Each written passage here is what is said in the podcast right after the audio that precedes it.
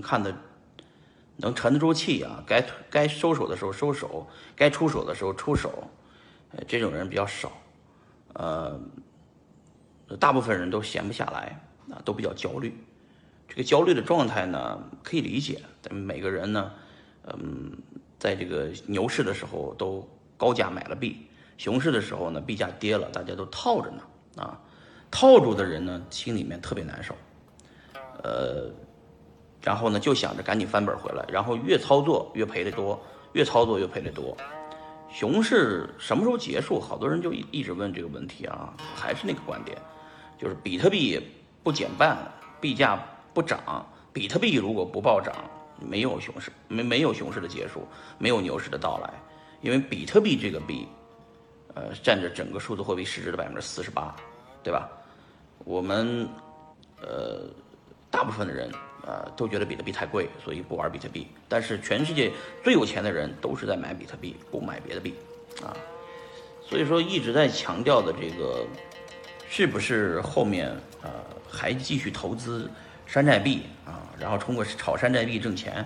我还是那个判断逻辑啊，呃，我作为个人投资人啊，我赔了我要自己承担风险，呃，你也是一样的，都是大部分人都是个人投资人，不是机构投资人。那你们要对自己的钱负责啊！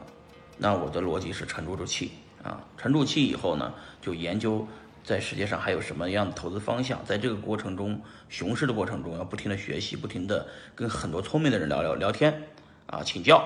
那我从呃到了从美国到了到了加拿大，到加拿大以后到温哥华，见了不少的加拿大的那些聪明的人啊，投资人、有钱人。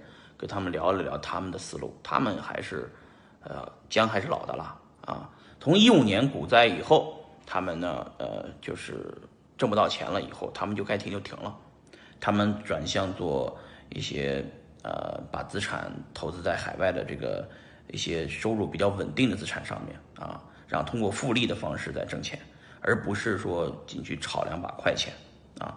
呃，往往大家那个挣。就是钱少的时候，我那时候的状态是能借就借，能能赊就赊啊，就是赌一把大的。那我当时赌的确实狠啊，我玩比特币，啊，呃，借了钱玩啊，借了钱买比特币，那是我穷的状态。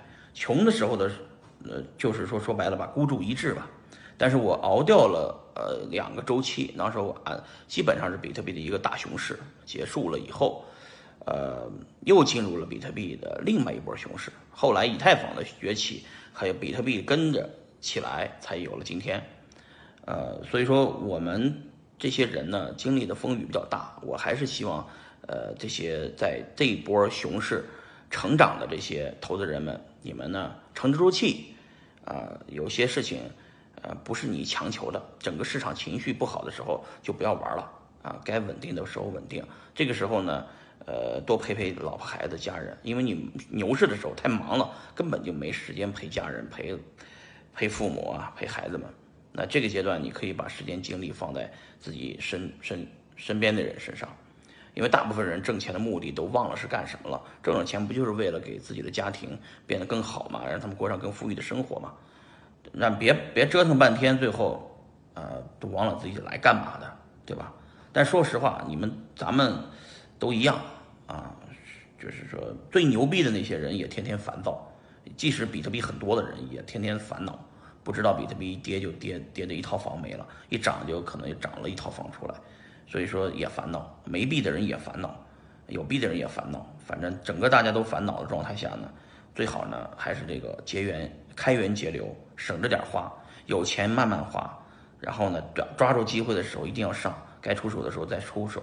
但是我建议你们一年半左右的时间先稳着，先稳一稳啊，别着急啊，这是肺腑之言，你们自己琢磨我这个意思吧，好吧。